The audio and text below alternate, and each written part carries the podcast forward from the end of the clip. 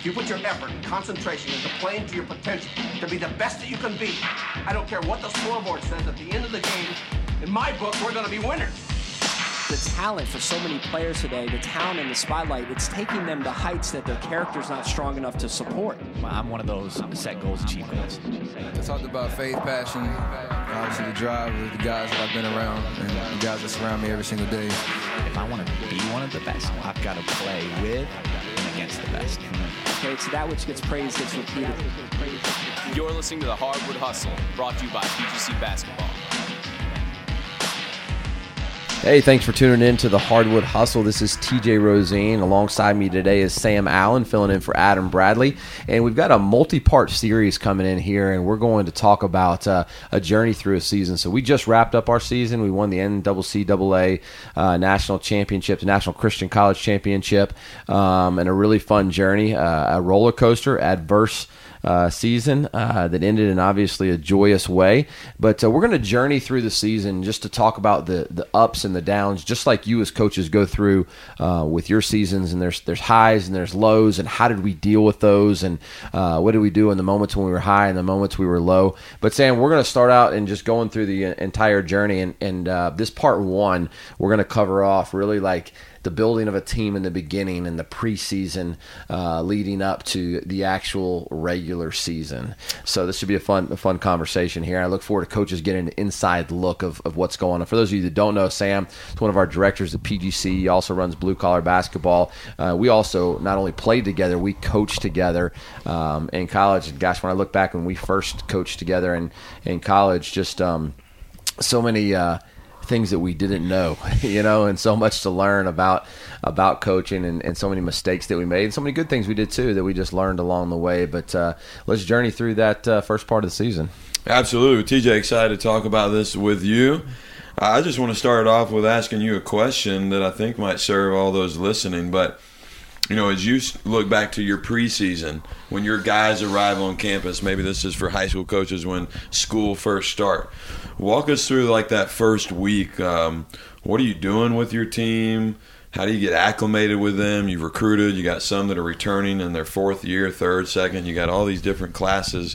Uh, but just talk talk us through maybe those first week, that first week or first few weeks. Yeah, well, I think it's really interesting. I think well, first of all, like you know, all of our coaches listening, it's not much different. You know, they got a new crop of freshmen coming in, and uh, they've got some guys that have been there two years and three years, and some of them four years. And um, you know, I, I, think I think one of the things that's real for all coaches is we all start the season with really high hopes and aspirations. You know, mm-hmm. you're you're zero and zero, and um, you, you, know, you're thinking this is going to be the year and you want to uh, turn things around or you want to keep things going. And it's just a lot of excitement in the gym. And I think that one of the things that I'm always conscious of is um, after having been through a lot of battles, I've been a head college coach for 16 years now, is like not just what am I thinking, but what are the players thinking, you know? And I think that's a really interesting thought to think about is because um, a lot of those players, I mean, let's say you have 15 players on the team, and that moment in time, they're all pretty sure they're going to play 30 minutes a game and they're all pretty sure it's going to be a great year for them. And uh, having been through that journey i'm pretty sure it's not going to be mm-hmm. like that. So that's one of the things that i really try and operate from a place of hey what's going to happen over the next eight months you and, know? It, which is an interesting thought process to go through. Well when you say that so is that a you know because some people might interpret that as a you know, not an optimistic viewpoint. If you're going in already thinking everybody, you know, isn't going to have a positive experience, but you, you don't look at it that way. You're looking at a realistic approach, but you are optimistic. How do you balance in both those worlds? You know, so man, it's really crazy. You know, we were in the hotel at the at the championship, and and uh, Graham is uh, was telling me, he's like, "Do you realize that in four of the last seven years we've played in a national championship game, whether it's at the NAIA level or the NCAA level?" I was like, "It's pretty crazy just to." To mm. think of, of playing your last game for a championship, you know, yeah. and um, but I've also had plenty of years. I mean, very fortunate to have that many. Most people never play in a championship game, you know? Mm-hmm. And so obviously I count my blessings there, but I've also had other seasons where it didn't end that way. And there's other things that happen, there's adversity and it didn't yeah. finish the way that you wanted to. And so I think about like with um, all all of the all of the players and the journeys. It's not really, I wouldn't say a pessimistic view. It, it's just a realistic view of what's about to happen on this journey. Like, first of all, you're not going to win a championship without a ton of adversity. Mm-hmm. And you're also um, not going to have a bad season without a ton of adversity. So the one thing we know about coaching basketball is there's going to be adversity. And so what I think people, you know, make a mistake or drop the ball a lot on is the uh, it's it's almost kind of like marriage. You know, we've had this conversation before, right? You first get married and everything's shiny and new and feel good, right? You know, and then you're on a honeymoon, yeah. right? And then eventually that stuff wears off, and then what really happens? So I think basketball is a lot like that. I mean, when you say at the end of the day, you, you know, everybody comes in, you get your new sneakers, you get your new gear, and everybody's happy and ready to play, and parents all love you, and it, you know, it's just this fresh new start but then, you know, after a little while, the, that honeymoon is over. Yeah, that, that happens after the first game when playing time, you either didn't play as much as you want, or you didn't score as much as you want, or you thought, you know, another guy got more shine or, or more love from the coach and that's usually when it starts. But let, us let's, let's rewind for a second. Let's go back to that that preseason from a coach's office, from your you know bird's eye view. You're thinking, okay, you're you're excited, but you're also realistic, and and you know sourcing it from there. You know, I think you know going back to what you referenced earlier in our early days, we would have probably been in the office talking about you know the offense and the defense we're running that's a that's a component. But i would say that office conversation for you today is a lot different. You're covering that but you're also thinking hey we got this personality um, hey, Micah, you're going to need to really invest, or Graham, that's a kid you're going to need to connect. Are those some of the conversations you're having? Yeah, and I, think it's kind of like you know, um, gosh, there's so many cliche quotes that go in here, but you know, it's it's kind of like it's you know, it's all good till somebody gets punched in the mouth. Well, that's going to happen. Like you lay all these plans on how you want to yeah. mentor kids, but then something is going to happen, and it's going to go down a different course, and something's going to happen in their life. And I think you know, sometimes you know, those best laid plans are definitely going to derail at some point, mm-hmm. right? And so that's why I think just level setting when we're talking about uh, over the course of a season, like whether I'm pessimistic or optimistic, right? Like just yeah. it's just more level setting, like knowing that this stuff is going to happen. I mean, level setting even on offense and defense of X's and O's. You know, like you you learn all year long, and you find these new things are going to happen in your offense and your defense, and they seem great on on paper, and they seem great in the coaches' meetings, and then you get in there and they just don't happen, you know, that way. I'll give you a prime example, just X's and O's uh, example is you know, we had been really good defensively um, mm-hmm. over the last I don't know eight ten years. You know, top two three in the conference. A lot of times number one in field goal percentage defense, points allowed.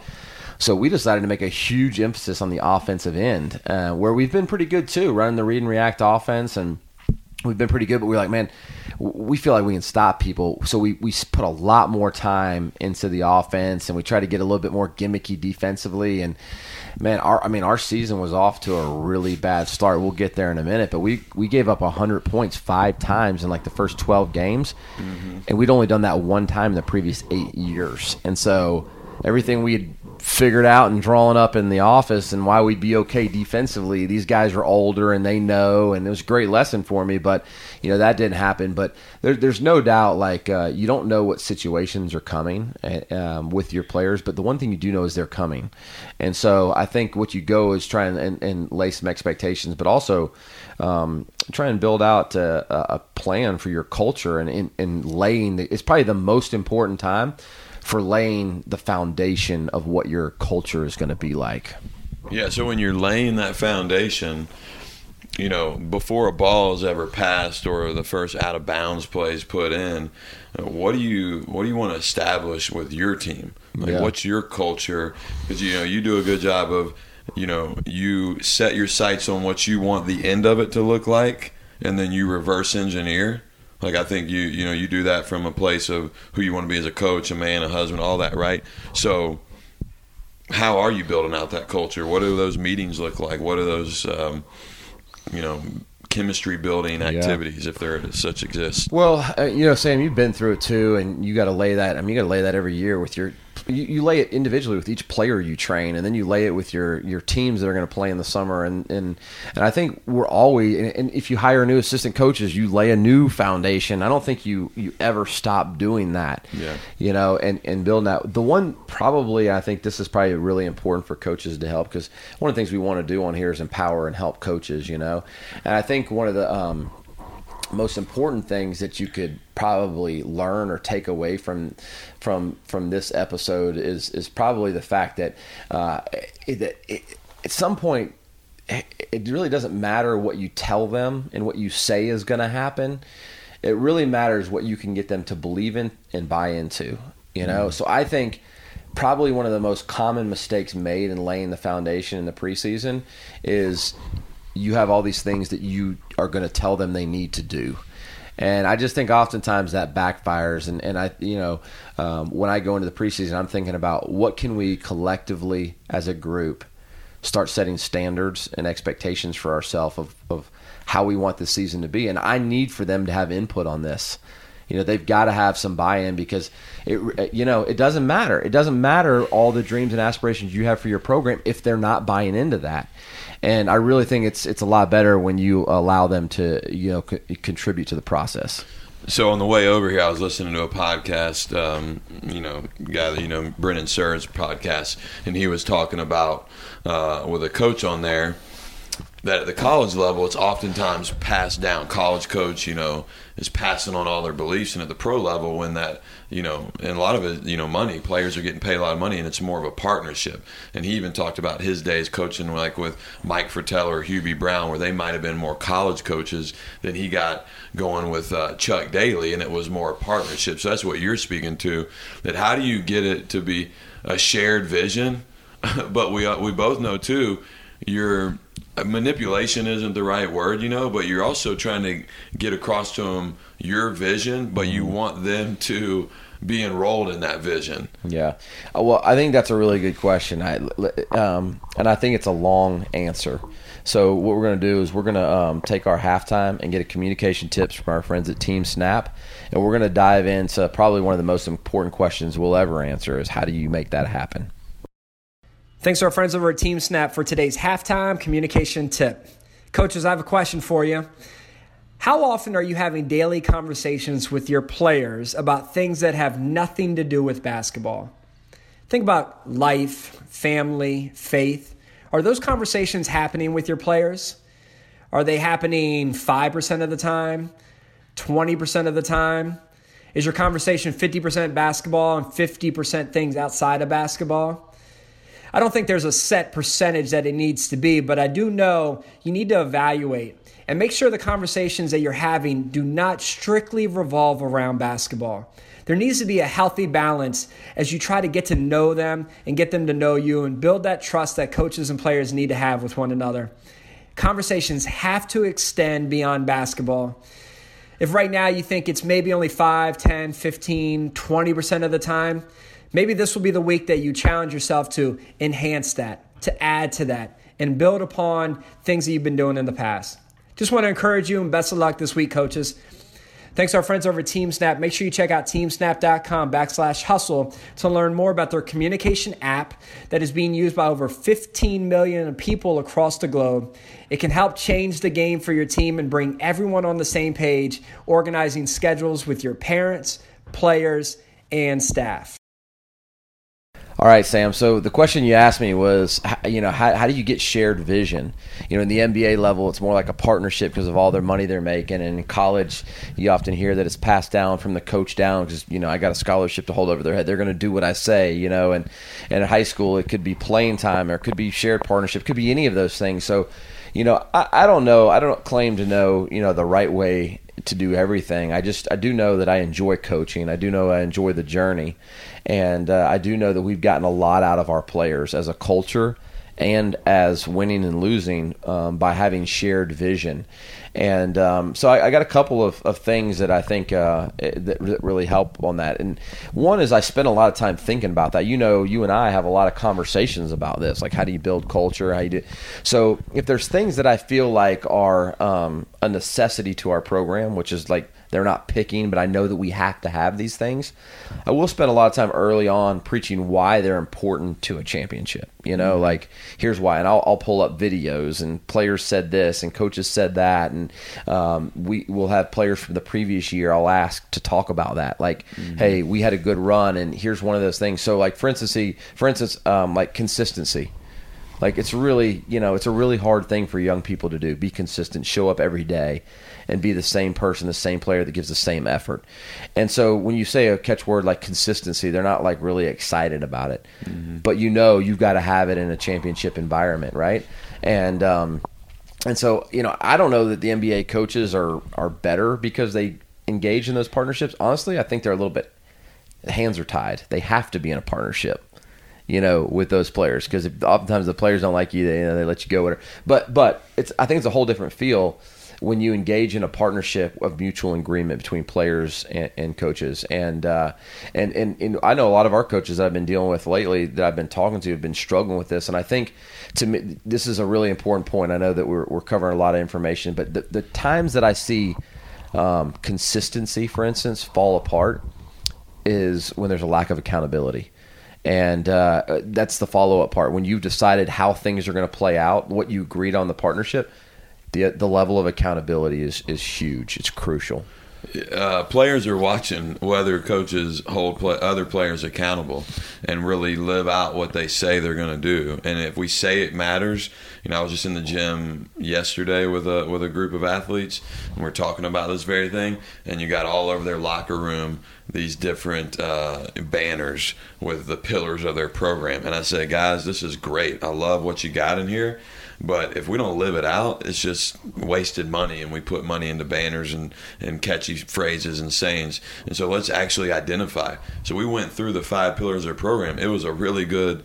We, we spent about 30 minutes on it, and I realized, and I think the high school coach that was watching me take his team through it, I think he realized these kids they have these. Um, phrases like commitment to excellence and um, collective responsibility, but nobody really knew what those mean. So, like defining it to your point, then being accountable is such a key piece. And l- I'll go a step further because, you know, the thing that a lot of high school coaches that are listening to this is you got to enroll the play at your level. You don't have to do this as much because you just got your guys right, and they're away from their home. Some of them live, you know, from another country or from another part of the, um, the another part of the United States. But you know who we got to enroll is parents. And I don't know if we want to go too far down that road, but high school coach, that's a really big piece to enrolling in your vision and getting them to buy in, you know, because kids are at the dinner table, kids are in the car riding home and to and from practicing games and and if the parents aren't a part of that message, they could erode and, you know, you know, negatively influence what that kid's thinking. Yeah, well, I think I think it goes back to the very beginning of what we were talking about here. And you asked me, you know, about like whether it was a pessimistic view or you know it doesn't sound too optimistic when you're thinking about all the adversity you got to go through. I think probably one of my strengths as a coach, biggest strengths as a coach, is just the ability to be strategic. And when you're strategic, I think one of the things that you think about in the very beginning are what do we need to do to be the best team we can be and what are the possible adverse things that are going to come our way. And so I think at every level, no matter where you're at, like when I think about the adversity that might come our way, well, first of all, I use experience to think about all the times in the past what has hurt us mm-hmm. and what can we do, right? And so if I'm a high school coach, it, and, and you know, I mean, even in college, you have to think about that. But if I'm a high school coach, one of the things I think about is like, what has derailed us? What has hurt us in the past? And inevitably, I think most coaches probably will say parents at some point had a problem with that, right? Mm-hmm. And so I think what you're saying alludes exactly what I say said in the beginning is like, if you're, if, you know, adversity's coming well, maybe it's coming at the high school level from parents. So if you don't mm-hmm. have a plan for that and you think that that honeymoon's going to last forever, when you have that first parent meeting, right, and you tell everybody, you know, hey, your son or daughter is going to do this. Is This is how I expect you to act, and they're like, oh, of course we'll be great, and they're still believing their kids are going to play 40 minutes, right, and the kids are still believing they're going to play 40 minutes or 32 minutes or whatever it is, and the coaches really feel like everybody's going to be happy because we're winning all the time, and everyone, and everybody, everybody just has this utopia feeling, but that's not it. I mean, it does. That's not not basketball, right? Mm-hmm. And and I really think a lot of people get disillusioned and disappointed by it because it doesn't play out that way. But if you coach long enough, it, it just never plays out that way. And I, one of the things I've learned over time is to engage and uh, um, welcome adversity as part of the process. And I think for what you just talked about with parents, like it, it's probably going to be part of your adversity. Right, it's probably going to be part, and you know, we we'd have to spend a whole other episode on all the different things you need to do with parents and things you can do. But honestly, even if you lay the best foundation in the world, you're still going to deal with it. You know, you're still going to be dealing with it at some point. Um, you know, we, we may have implemented the offense perfectly, but we're going to deal with things that go wrong in the offense. So, two things that stand out to me that you brought up there that I want to touch on that as we close this one out is you talked about pain points as a coach, being aware what what are the pain points I had previous years, what derailed us, and then that allows you to better prepare for them coming up, right? So, being aware of that. Second thing you brought up, TJ, I think I think is important. Um, what I'm hearing from you is you your your structure. You're going to build a foundation on some like non-negotiables, but you also have the flexibility to know there's going to be some things I might have to maneuver. Like you talked about from a strategic offensive defense, you had to adjust. Y'all gave up all these points early in the season, but then there's some things you know that you're probably not going to waver on that are non-negotiables. Maybe that's being a great teammate or you know bringing great effort in practice. So you know, can you speak to that a little bit? Where do you, where do you draw you know, rigidness as a coach, which I think is a, a, real strength for a lot of coaches to be rigid in certain areas. But then mm-hmm. number two, where are you flexible? Yeah. I gosh, I think that changes every year, right? But you know, I think it, uh, uh, so. I mean, if we're, we're going through the preseason right now, so one of the things that I think is really, you know, important is like when when we go in, like one of the things we usually use is about five, seven, eight, ten days before we ever get on the court, just laying out like expectations and getting them to you know talk about what they want the season to look like, and it's probably different for every level. You know, I, I tell you one important thing that we do with our young people every year is is try and have some young women speak to our guys because it's a point of you know they're 18 to 22 years old and you know you you see all this stuff going on with you know uh, me too and all like that's I, I, know right away that they're young men. I've been in that situation and made enough mistakes to know myself that there's a better way to do things, but a lot of times they just never know. And so I see that as a possible derailment for a young person. And so that's something we address. And one of the things I think we've done every year is try and make a list of all the things that we need to address. And usually every year we find a new one that we didn't address, mm-hmm. and we keep building on those things. So I think. Um, I think you have to, to break it into pieces, and I think that uh, you know there's uh, those there's things those things like that that serve them. And i want them to know we're here to serve you. Like so i always come from like this is why we're doing this because we care about you we love you and we don't want you to make these mistakes you know? Mm-hmm. and then i think those are things that they they listen to because they, they know that you're coming to a place of helping them. Then you know where are the places that you need to get rigid and where are the places you need to have flexibility? Well i think we all over time i mean for instance you know uh, at the end of the day like I, I tell guys like I'm I'm pretty easy to play for if you if you do a couple things. If you play really hard and you're a great teammate. Now, derail from one of those things and you're going to catch some rigidness from me. Mm-hmm. You know, and so I think that they know that. Now, you want to talk about wearing hats when we go places and you want to talk about headphones and jewelry and phones and, and tattoos and whatever like to me I, to me they're not as big a deal those are a matter of the heart you know like if, if, if their heart's right i'm not really concerned with what they're wearing how they're looking but some people do feel like that's important you know and there are lessons to be taught in what you wear. Perception yeah, yeah. perception becomes reality and there's times that we do that. So you know for instance when we just you know got back from the you know or, or in the preseason like hey when we go to chapel look here, here's what we, we expect you to wear. You know I, am really much more concerned with what you learn and what you hear um, but but we also do need to look decent for this particular reason that particular mm-hmm. reason. I think it's really important. I think this is crucial for coaches here. I think that it means a lot to players when they hear why rather than say put on your suit and tie we're traveling right that just seems like a coach coach you're just doing this. But if you can say, hey, listen, here's the lesson we're trying to learn, I think it means a lot more to young people.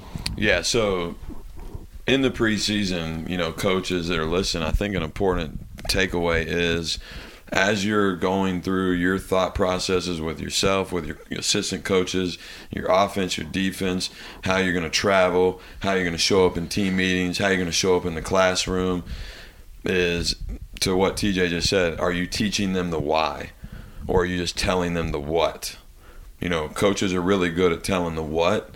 I think the special coaches are really good at the why and even the how. Yeah, I think so too, and I think it also translates onto the court. I mean, I think when you're laying the foundation for your preseason on on the quarter, let's just see even the weight room. Like I think you we set a tempo in the weight room. You know, like in condition. I don't even know it's how long or how hard, but I think you set a tempo for how you're going to do things. Like when we get together as a team, what kind of business are we about? And so I think that.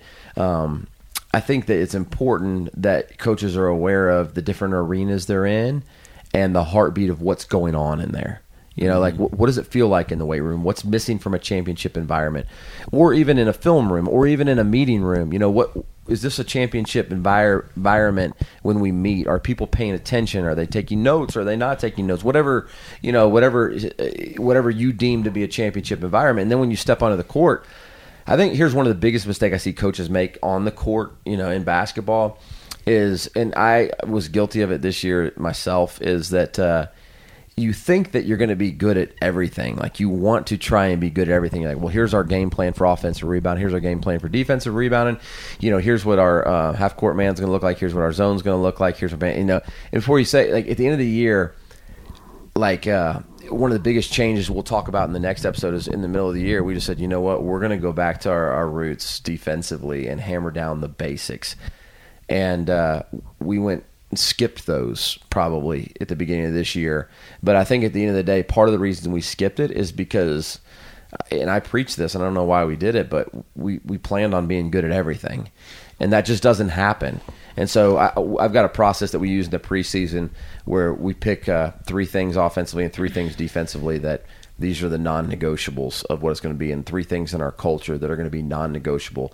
And I think in the uh, preseason this year, uh, we had three things, but we had like 18 bullet points for each one. You know, and it was mm. just kind of like we lost our we lost our um, our our our direction as far yeah, as we North Star. Yeah, yeah. I mean I think you know if you think back to when you first took over at Emmanuel and you're establishing the program, and now you're you just finished what year eleven? Yep. Year eleven. You know, and we probably have coaches that are just took over a program or they're 20 years in, and you know whether when you're at different spots and your culture is established and the way of doing things established, it does make it easier from year to year, but to your point, I think you can never, no matter if you're in 30th year you're Geno Auriemma and you won, you know, multiple national championships. I think what you're saying, and I think what I would say is, don't skip steps. Yeah. Don't skip steps. Less is more. Well, you can. not Yeah, I, I like it just to give a visual. You know, while we wrap up this episode, is like, yeah. you know, when you lay the foundation to a house and you put down the the the bottom and the base. And well as soon as you start putting up beams and poles and the first floor and the second floor you can't go redo the floor. You know you only get one chance to set the foundation whether it's with your culture whether it's with offense whether it's with defense. You can't tear down the whole house and start over. And so i think as coaches we spent a whole summer you know right like four months preparing for this moment, learning. You remember when we first started coaching, mm-hmm. how many videos we would watch and had to like. There's a hundred things we wanted to do with yeah. players, and you're so anxious to do all of that that you you um, speed up the process, which isn't which you can't do. You know, the more you're a part of the process, you realize you can't fast forward, and uh, and I think that that's really important as coaches going into the season. Like, you know, if anything, you know, if you look back at our last ten years, we finished really well. Like we won 11 out of our last 12, 16 out of our last 18, you know what I mean? Mm-hmm. But we've done that year after year. And probably haven't always started the way I wanted to, right? Mm-hmm. But I think that's because we spent so much time laying the foundation.